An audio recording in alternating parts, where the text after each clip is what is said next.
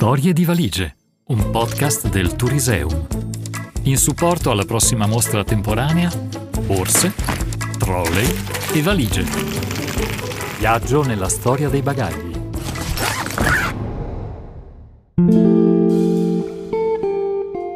La storia che vi presentiamo oggi è nata dalla collaborazione con la scuola Foss di Merano ed è stata scritta dalla studentessa Sofia Negele. Un viaggio raccontato dal punto di vista della mia valigia. C'erano un tuono e un lampo. Pensavo che stessimo per precipitare.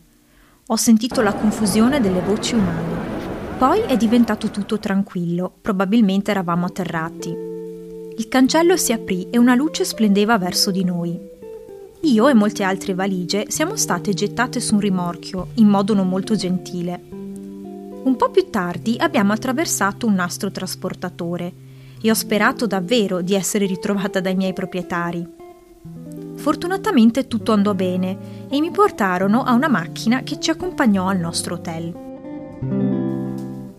Come al solito sono stata disfatta e messa in un angolo. Essendo vicina alla finestra, potevo vedere il mare e le tante persone sulla spiaggia. L'hotel aveva anche una piscina con un bar sono rimasta lì per tutta la vacanza a guardare la gente e la natura. Vedevo il tramonto ogni giorno e quando la finestra era aperta riuscivo a sentire quello che la gente diceva. Ma la cosa più bella era sentire il rumore delle onde, specialmente di notte quando tutti dormivano. Si sentivano meglio. A volte ho parlato anche con le altre valigie che erano nelle stanze d'albergo o quando vedevo una valigia passare dalla finestra, la salutavo sempre. Non si sa mai dove ci si incontrerà di nuovo. È stata una vacanza tranquilla, ma anche molto bella. Alla fine ero contenta che fossimo tornati a casa bene e non vedevo l'ora di fare il prossimo viaggio.